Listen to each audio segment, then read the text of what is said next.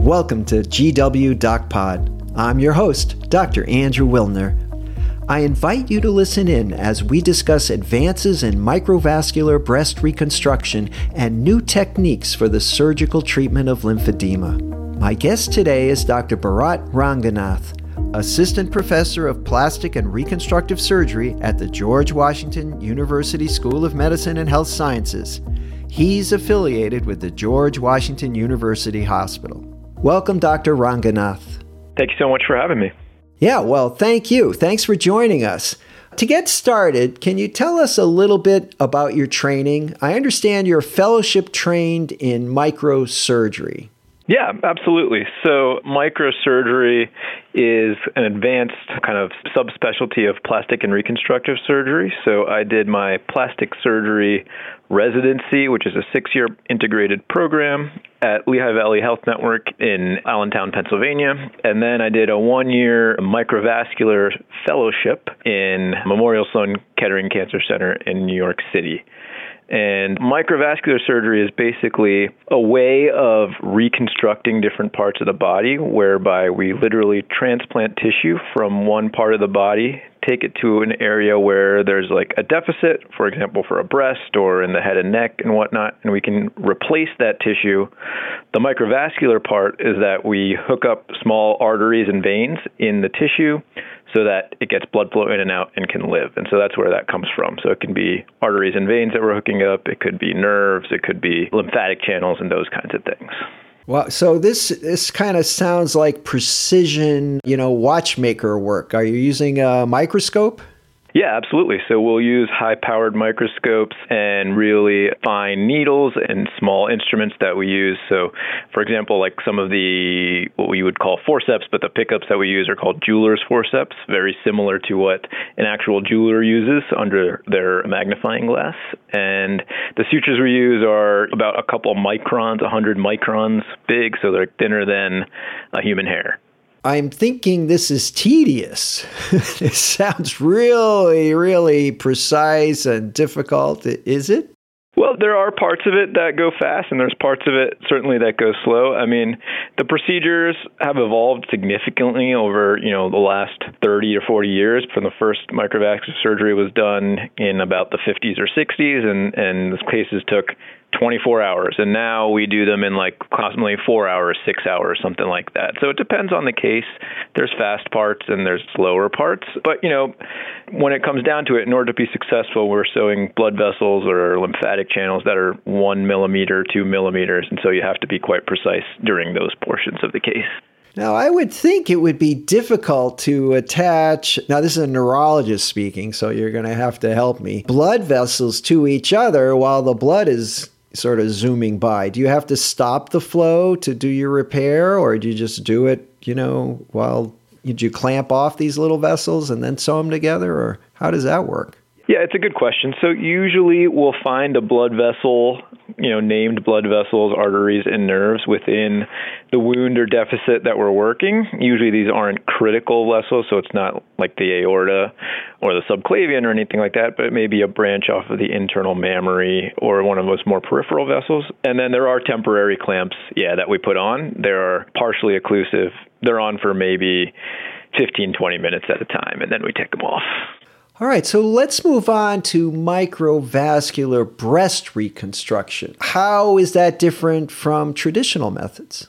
Yeah, so kind of the most common, I would say simplest method of reconstructing the breast has always been to put in an implant. So these are, are foreign bodies, usually silicone, that are placed to kind of form the shape of the breast. And implant based reconstruction, while it has a lot of uses and is very common, comes with all the caveats of having silicone implants. So, higher risk of infection, wound breakdown, pain, discomfort, and scarring and contracture that can happen around the implant. In addition, implant based reconstruction tends to be less durable, requires a lot more maintenance over the course of their life, and is not thought to be a lifelong durable reconstruction. So, over the past 20 or 30 years, what we've really been able to do as a field in plastic surgery and microsurgery is find a way to use the patient's own tissue where they may have some excess, transplant that based on certain blood vessels to the chest after a mastectomy, find small blood vessels, basically internal mammaries, and use uh, hook up the blood vessels from there to the flap of tissue that we transferred, and use that to reconstruct the breast. So that's microvascular breast reconstruction kind of the gold standard or the most common way to do this is using the lower abdominal tissue, something called the DIEP flap or DIEP flap. That's where we use excess skin and fat that a woman may have below her belly button, basically what would be removed if she would have had a tummy tuck. We'll trace the blood vessels that supply that tissue through the abdominal wall, detach it, bring it up to the chest, hook it up to under the microscope to vessels in the chest. So we use that skin and fat to kind of create a mold, a molded, natural, kind of soft, durable long lasting, kind of more natural feeling, natural looking breast. And the abdomen is closed similar to if the patient had a tummy tuck. So they get kind of a flatter contour there and almost get a tummy tuck scar out of that as well. So that's the way that that surgery is done. I think it's a very advantageous way of getting a long, durable, natural, less invasive, and a reconstruction that is less reliant on foreign bodies and will last over time, I would say. What about sensation? Because you mentioned you're going to remove this excess tissue, uh, reconnect the blood vessels to new blood vessels, or blood vessels that in the breast area, not in the stomach area.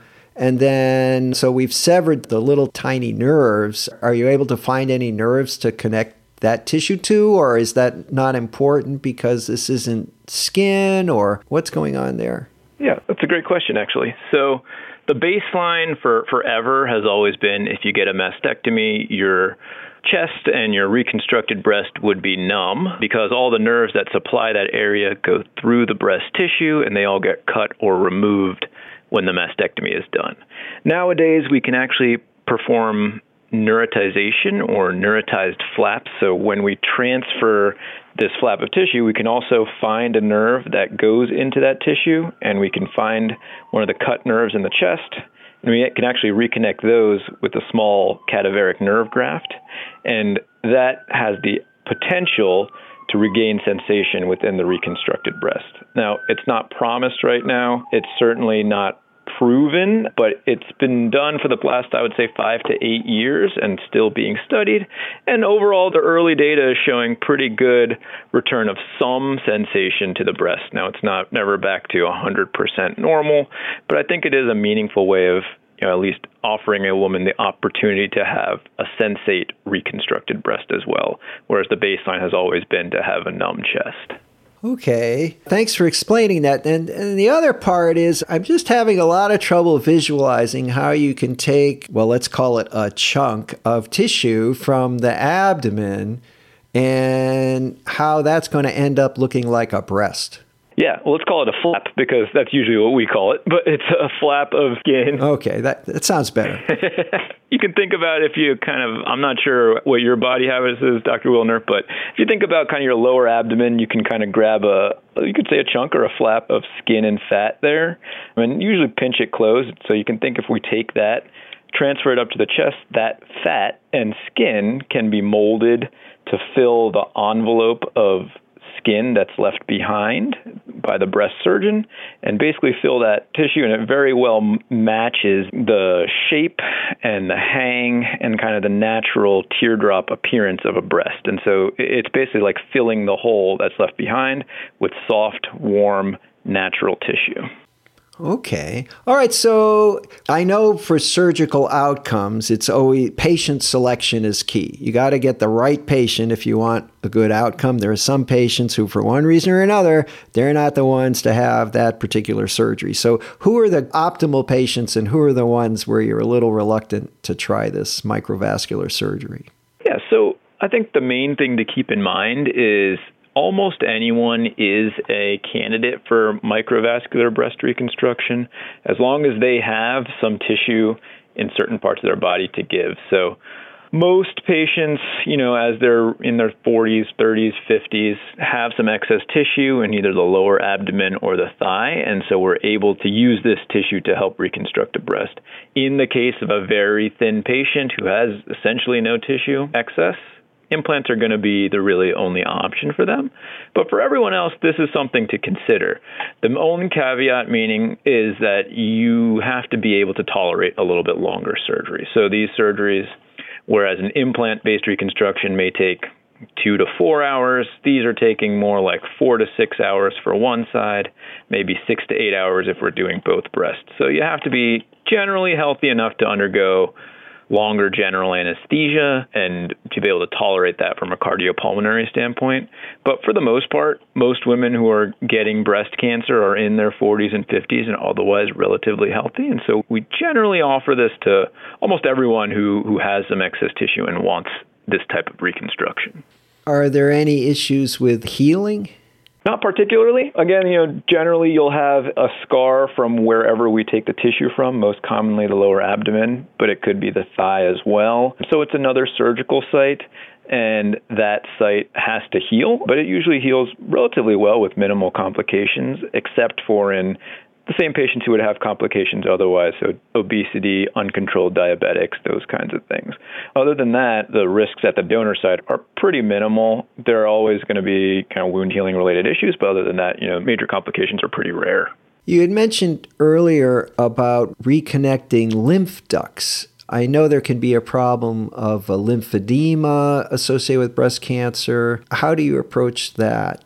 Yeah, it's a good question. So, lymphedema can be a very debilitating problem for women who've had axillary lymphadenectomy, so positive lymph nodes that were positive for cancer that had to be excised. And lymphedema rates are 20 to 40% or higher for those types of patients.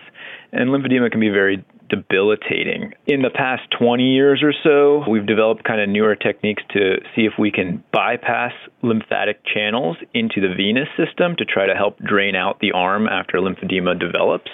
So this is called a lymphovenous anastomosis, where if a patient comes to see us with kind of moderate lymphedema, we can do some imaging tests to try to find these little sub-millimeter lymphatic channels. And in the appropriate patient, we can actually find these channels under a microscope and use these even smaller sutures than usual to hook them up to veins in the area to try to reestablish lymphatic drainage in the limb. That is for more mild lymphedema. For more severe lymphedema, we can do now something called a lymph node transplant, which is literally instead of taking lymph nodes from someone who has deceased, like a kidney transplant, we can actually take lymph nodes from a different part of your body your own body and transplant them to usually it's the axilla in this case and hook them up to blood vessels and lymphatic channels in the axilla to see if that can help restore lymphatic flow as well. These are all treatment models and are still being studied, but are in the right patients actually quite effective. And we can also talk about maybe some preventative options that we have coming up as well. Well, that's really interesting. I don't think I would have thought of that lymph node transplant. That's I give kudos to whoever came up with that one. That sounds like a, very novel and potentially effective idea. Well, Dr. Ranganath, this has been a great discussion of surgical, microsurgical approaches to breast cancer. Is there anything else you'd like to add? No, I'd just like to say, you know, I think for patients that, you know, we know that breast cancer affects one in eight women. It's very common. And to a T, we know that women who are offered options for breast reconstruction generally report much higher on quality of life scales and sense of self-being and, and sense of self-worth and those kinds of things. So, you know, breast reconstruction should be op- offered in some way to every patient. And I think microvascular reconstruction is, is a really good way of getting a patient a natural, kind of durable reconstruction. That concludes this episode of GW Doc Pod with the George Washington University Hospital. To refer your patient, please call 1 888 the number 4 GW Docs. That's 1 888 the number 4 GW Docs. And if you have questions for one of our specialists, please email physicianrelations at gwu hospital.com. Thanks for listening. Physicians are independent practitioners who are not employees or agents of the George Washington University Hospital. The hospital shall not be liable for actions or treatments provided by physicians. Individual results may vary. There are risks associated with any surgical procedure. Speak with your physician about these risks to find out if minimally invasive surgery is right for you.